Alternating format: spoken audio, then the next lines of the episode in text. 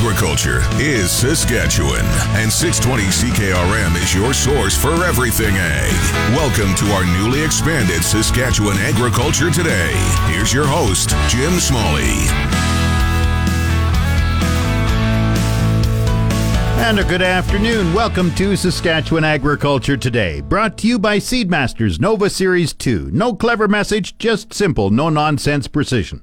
Learn more about the features at seedmaster.ca. And brought to you by Assiniboia Livestock for the most reliable and dependable way to market your livestock. Today we outlined the new lifetime shareholder program being set up by Canadian Western Agribition. The annual livestock show this month was cancelled due to the coronavirus. However, there are a dozen events featured online and one live sale late this month. Real Agriculture highlights sprayer preparation for next year. This is a big week for 4 H across Canada, and we have a feature interview. We have reports on checking canola for heating in your grain bin and a water management study on Discovery Farm near Langham, that's northwest of Saskatoon. The farm weather is in its usual spot at the bottom of the hour. This is Saskatchewan Agriculture Today with 620 CKRM Agri News Director Jim Smalley. There are some major changes for Canadian Western Agribition in Regina this fall because of the coronavirus. CEO Chris Lane says there's one live sale. He says the live commercial cattle sale will be held in partnership with Johnstone's Auction Mart, held in Moose Jaw on November 28th. He adds a dozen events will be featured online, including a social media shout out to volunteers and a new lifetime shareholder program you know, one of the things that was the most disappointing this year for Agribition was uh, in the, you know, right when COVID 19 was starting to, to really land here, um, we had to essentially cancel our volunteer appreciation night. And that's the outside of the show week, that's the one night of the year where we get to get all of our volunteers together and, um, and thank them um, and celebrate them a bit.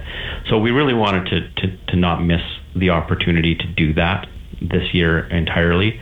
So we've come up with a program here that I think is, is a lot of fun and it gives people a little bit of uh, insight into the kind of people that are volunteers at Agribition. We've got a, a, a, series of profiles that are almost like digital baseball cards, I would say, uh, around uh, a selection of our volunteers. So we'll be able to hear you know who they are and how long they've been volunteering here for, what kind of things they like about Agribition and what kind of work they do here. And I would say it's it's interesting is you'll see them come out on social media and online over the next several months. Is that uh, there's a common theme around volunteerism at Agribition, and that it it really is all about the people, the the, the favorite memories that people have. Um, and why they keep coming back to Agribition is about um, seeing people that they only get to see once a year, um, or really finding finding out about you know what brings people from all over the world to Regina. So uh, it's a lot of fun that way, and I and I sincerely hope that by doing a, a program like this, we encourage more people to volunteer in whatever capacity they can. Agribition also this year is launching a new lifetime shareholder program. Just what is that? Well, this was a program that we were working on around um, around our 50th uh, show uh, celebrations as well, and and so we wanted to keep keep that up and make sure that we were able to um, to offer this still. So uh, really what we're doing is we have an extremely limited number of, of quote unquote shares in Agribition, um, which will entitle the shareholder to a lifetime of, of discounts uh, and admissions and VIP treatments, you know, throughout the entire shareholder's uh, life. So it's a it's an extremely um, broad and I think uh, useful program to be a part of for shareholders. But when we when we announce it, there will only be 100 available. So it's uh, uh, we expect it to be a pretty high demand program. And I think if you are uh, a cattle exhibitor, for example, if uh, if you get a significant discount on entry fees at Agribition, which will be part of this program, uh, for as long as you're coming to Agribition, it probably is uh, a, probably a pretty useful marketing tool. How much will the shares sell for? I don't know that we've settled on that just yet, Jim. I think uh, we want to we want to reflect the value of it, but we, also want them to be accessible uh, for folks. So I think um, you know as we build out what that full lineup of discounts and benefits and VIP access will look like, uh, then we'll uh, we'll figure out exactly how much they'll cost. You're also maintaining other programs from other years. I understand the, the Next Gen Agriculture Mentorship Program, the Celebrating Women in Agriculture Award, and the scholarship programs. Yeah, I think that gives a, a, good example for folks around around the idea that agribition is is a year-round operation. We do uh, programs and work within agriculture that is outside of uh, just a six-day show in November, and those programs are especially important to us uh, as a way to you know keep the work that we do and and we can help with around uh, youth and mentor development and of course celebrating women in ag is is a core piece of of what we do every year too so those things are important for us though those didn't take a break uh, during covid and they're not taking a break now Chris Lane is the CEO of Canadian Western Agribition, featured in a virtual online event this year because of COVID 19. Org. Back to Saskatchewan Agriculture Today with Jim Smalley on 620 CKRM. This portion is brought to you by Salford Group. Call your Salford equipment dealer or visit salfordgroup.com. A couple of big events for 4 H this week, both at home and internationally. On Wednesday, November 4th, it will be the day to show your 4 H colors by wearing something green. Valerie Stone from Brant County in southern Ontario is the chair of the 4 H Council of Canada's Board of Directors. 4 H operates in just under 100 countries and uh, remarkable activities that happen. 4 Hers, even within Canada, have the opportunity to participate in global opportunities. On Wednesday, there are several events planned. On November 4th, 4 H members have the opportunity to show their 4 H colors, and uh, we do have some remarkable monuments across the country. For example, the CN Tower in Toronto will be lit up green.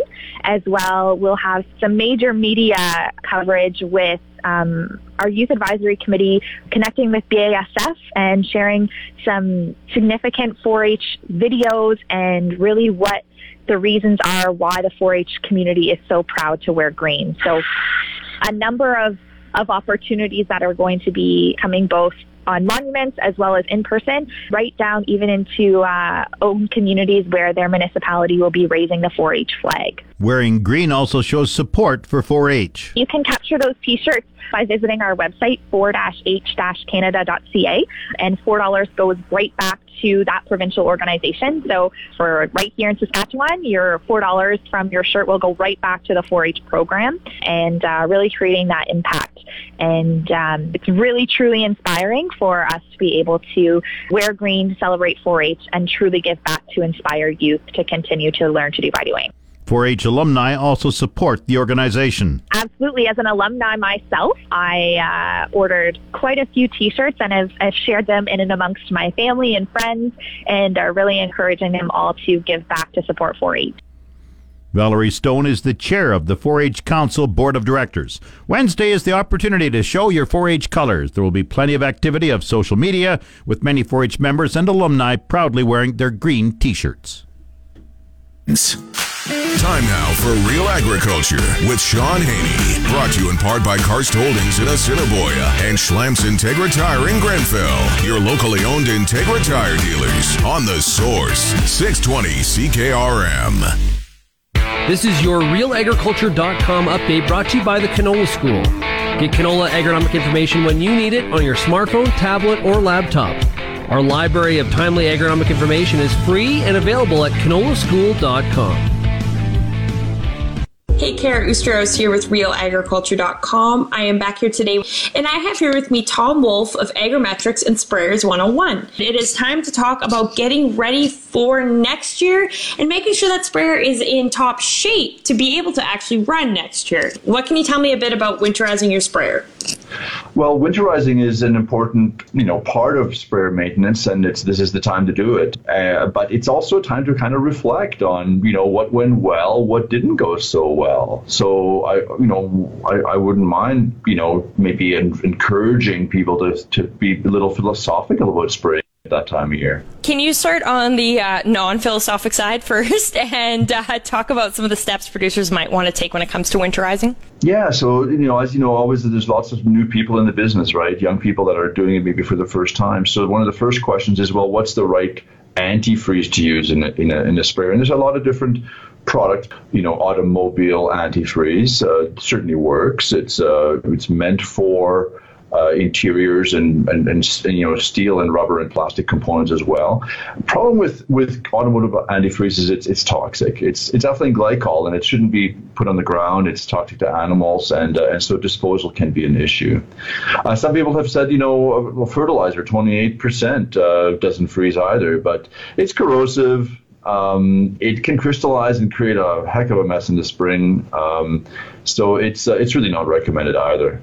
Uh, the best thing to use is really an RV style antifreeze, and many of the uh, equipment dealers actually have that in stock. It's it's a sprayer antifreeze, but it's basically modeled on the RV antifreeze, friendly to plastic, friendly to rubber uh, and uh, environmentally friendly. You can actually spray it out or, or spill some on the ground, and it's not a, not a real problem. So that's step number one. And most people, what, what they'll do is if they have a relatively modern sprayer, they'll have a, a rinse tank on that sprayer. So they'll fill the antifreeze into the rinse tank.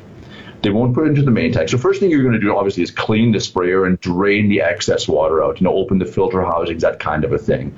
But once the water is out, um, you will want to put the antifreeze into the rinse tank and then it's just initiate a rinse cycle. And introduce that so the pump will activate and will draw the water from the rinse tank through the washdown nozzles and end up in the, the main tank. And then you, you know, the different sprayers have different kinds of systems. For example, the, the relatively modern sprayers will have an automatic rinse cycle. And that, then what you're really doing is you're taking the, the, the rinse that's in the, the main tank now and pushing it through all the plumbing, maybe the agitation and the washdown nozzles, and then you do that for a few minutes. And so that makes sure all the all the different plumbing lines are, are being you know exposed to antifreeze. If you don't have an automatic cycle, you do uh, you do that manually. You're just basically saying, all right, I'm turning the valve this way, pushes it through the down the rinse nozzle, and so on. The next step then is to actually uh, use the solution pump and draw from the main tank and allow it to uh, you know to do that. That's if, if you don't have an automatic rinse cycle. The next step really after that is once you've got once you're sure that your bypasses and your agitation lines and so on and so forth have antifreeze in them, you push that material to the boom and you will typically do it one section at a time and make sure all the nozzles are you know, getting that, that, that pinkish, you know, antifreeze color. Uh, a good step to do before that really is to use air to blow your booms dry because that makes it a little easier to, to see, hey, if it's spraying, it's going to be antifreeze, right? And you don't have to say, okay, is it light pink or dark pink, you know, and it's sort of a, moving target. Important to do, uh, thing to do is to uh, check your boom ends. The, the boom ends are a dead end that holds water or air and it, it can't be pushed out through the nozzle. So there's usually valves there or plugs that you would open up and make sure that the antifreeze goes all the way to the end. The little remote controls are really handy here. You know, you don't want to put the whole boom on or run back and forth to the cab. You have a remote control, you say, all right, I'm doing this section right now, I'm doing the boom ends, I'm doing the nozzles, and then you move down the line and you stand there and do it that way. Once that's done, you're you're more or less home free. Uh, that's the, that's the, you know, you have some stuff left over in the tank um, you leave it in there. You can salvage that for next season, store it. Uh, you don't have to throw that out and save yourself a bit of coin that way. Uh, but but that's that's really the the end of the process. You know, you may want to wiggle some nozzle bodies, and you're always watching for leaks and things that you might need to repair. This has been your Real Agriculture Update. You can find out more about this issue or many others at Real Agriculture Day. It's your agri weather forecast on the source 620 CKRM. The official 620 CKRM farm weather is brought to you by Shepherd Realty in Regina specializing in farm and ranch real estate in Saskatchewan. Call Harry, Justin, or Devon at 352 1866. The 620 CKRM farm weather for today mainly sunny sky, wind southwest 20 this afternoon, the high 16, the low plus 2, and we have reached our high forecast for today. Tomorrow, sunny, wind west 20 and even warmer, a high forecast of 17, the low plus 5. Wednesday, sunny and windy, the high 19, the low plus 2. Thursday, partly cloudy, the high 15, the low minus 1. Cloudy on Friday with a high of plus 4. 60% chance of evening flurries and the low minus 8. Saturday, cloudy, 60% chance of flurries, the high minus 6, the low minus 10. Sunday, periods of snow, and the high minus 9. Normal high is plus 3, the normal low minus 8. The sun rose at 7.52 this morning. It sets at 5.32 tonight.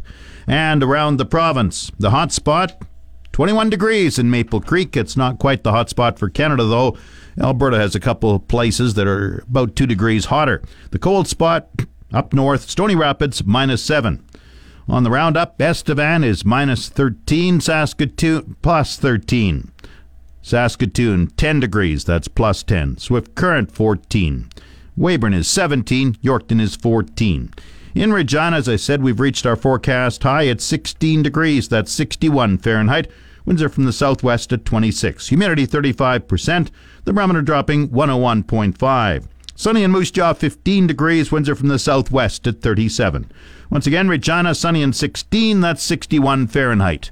Back in a moment. You're listening to Saskatchewan Agriculture Today with 620 CKRM Agri News Director Jim Smalley.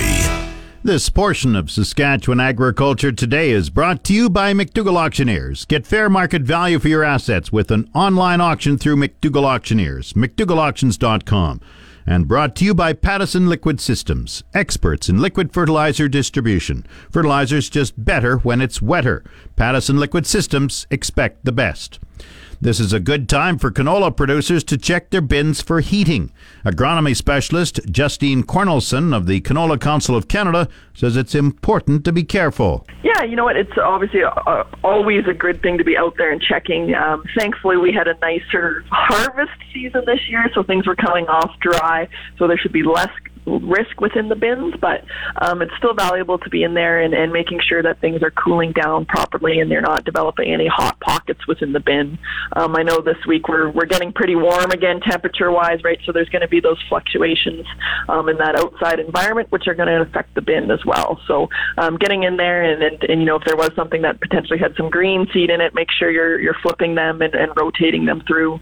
Um, you know, getting out there and using your bin monitors and, and just making sure that everything's stable right now. Some farmers already have their canola in an aeration bin. Depending on the year, a lot of times canola does go onto a bin that's aerated. Um, so that's the thing, right? Making sure that you've got your fans going, you're blowing uh, not necessarily warm air through there, but just any sort of air uh, to help uh, get some really good flow throughout that bin. Uh, and it's making sure, right, that if you are on aeration, that it is getting across or through that entire bin, and you're not having, you know, potentially a hot spot or a condensation spot on the top or the bottom. Cornelsen says many producers are in the midst of trying to determine what canola seed to use next spring.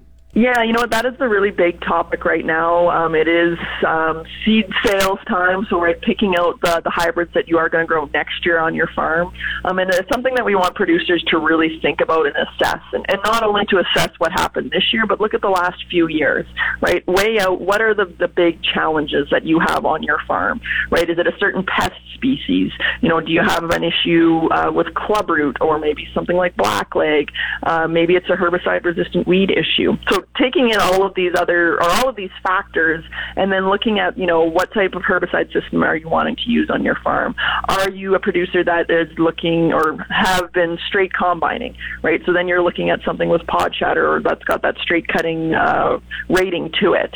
Um, so right there's all of these little pieces on there. And uh, of course you know it yield seems to fall to the top of that list every time but right there's a lot of other factors and decisions uh, that need to be made to pick a hybrid. And and we really recommend producers you know, not to just stick to one hybrid for the entire farm. Change it up, try a few different things, right? And and that way you can then check on farm what's working for you, um, right? We've got a, obviously a lot of uh, selection there on the canola market and a bunch of different hybrids available. Um, so you know, try something new, uh, play with it on farm, right? Because these hybrids don't have a really long lifetime anymore, right? They're typically only on market for you know five to six year period. So it's a great time to try something new and, and really then see the diversity um, in the genetics um, and the, the hybrids that are available to a producer. Cornelsen says performance trials are important guidelines to help determine which hybrid to use. She says farmers should make a variety decision relatively soon. Yeah, you know what, and, and that's um, kind of typically what goes on. Uh, producers want to be booking that seed now so they actually can make sure they can get it. Uh, the retails, right, they've got a, set uh, amount of a particular hybrid that they can get in. So, right, they're allotting it to, to farms. Um, so, right, you don't want to miss that opportunity because you're too late. Um, obviously, some of these last moment decisions happen every year, right, before going into seeding. You know, something changes on farm. Um, so, right, you, you, you do have that flexibility. It's not like there's a, a, shortage of seed by any means, but you just might not get the hybrid that you're wanting to. Um, so that's right, right, taking all of this information this year um, and, and, assessing, you know, the options that are available for next year um, and getting it done sooner rather than later is a good idea. Justine Cornelsen is an agronomy specialist with the Canola Council of Canada. You're tuned to Saskatchewan Agriculture Today on The Source, 620 CKRM. This segment of Saskatchewan Agriculture Today is brought to you by Degelman Industries. Look to Degelman for the most reliable, dependable, engineered tough equipment on the market.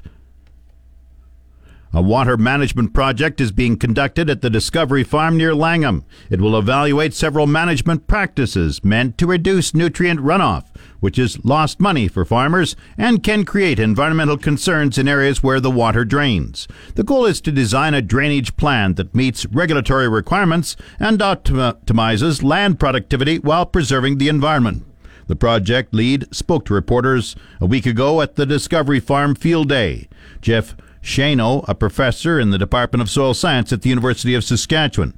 He's also the Saskatchewan Ministry of Agriculture Chair in Soil Nutrient Management. On one quarter section here at the Discovery Farm, uh, there's actually eight basins which have had some drainage installed to consolidate and remove the water from those eight individual basins and consolidate them all into one larger wetland area. And it's all based on a normal field. Yeah, really, what we're trying to do here is really simulate uh, what a producer might do to uh, consolidate the water on his uh, land by um, moving the water from smaller basins into one larger basin. And then what we're particularly interested in is once the water's been removed, what kind of best management practices could be applied to best use the nutrients in that soil, in those basins, once the uh, water has been removed, as opposed to having those nutrients removed from those basins basins by runoff water moving out of those uh, basins uh, across uh, the landscape and, and potentially into a water body where they might cause an issue. This is quite an issue with drainage because of differing needs. Yes, because really what it involves is, is really keeping the water on the land area, but consolidating the water in, in one place. And also really trying to make the best utilization of the nutrients that are in those soils once that water has been removed from them. Really, when it comes to utilizing those nutrients, it involves uh, some strategies like maybe growing forages to recover the nutrients out of those uh, soils, uh, reducing the fertilizer inputs in there to use the nutrients that have been built up in there over time, and uh, also maybe considering some types of, of strategic tillage options uh, in order to reduce the export of soluble nutrients out of the crop residues that are left behind. Schoenau outlines four different options under study. Yeah, so what we've got out of eight basins is we have duplicates of four treatments.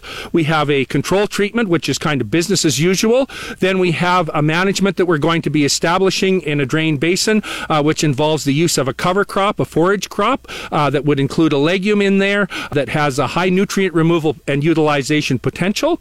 Another treatment that we have is a type of 4R or uh, right source, right rate, right time right uh, placement type of assessment of fertilizer use, a kind of precision application of fertilizer where we reduce or eliminate the fertilizer that's applied in the basin so that we can better use the uh, nutrients that have accumulated in that basin in the previous years. The final treatment that we're evaluating is a tillage operation, a light tillage operation, in order to uh, incorporate some of the residue into the soil, and hopefully that will reduce or eliminate the movement of uh, soluble phosphorus in the uh, spring snowmelt runoff. And doing the project out in the field has some advantages. Yeah, this is a great opportunity for us to work in a kind of real world situation where we have an entire farm field where the type of approach to uh, water consolidation is similar to what uh, an average grower would do perhaps out there, and to be able to look at things on a landscape scale. And that's really good uh, when it comes to scaling up from laboratory or controlled environment or small plot studies to be able to actually take some of these best management practices out on a field scale scale and evaluate them. It's a three year research project. So, right now, what's happened is that the basins have been identified and that drainage has been implemented so that we've taken some baseline soil samples this fall from each of our eight basins that we're using in our evaluation. And next spring, those treatments will be uh, applied. We'll be seeding some forages in two of them.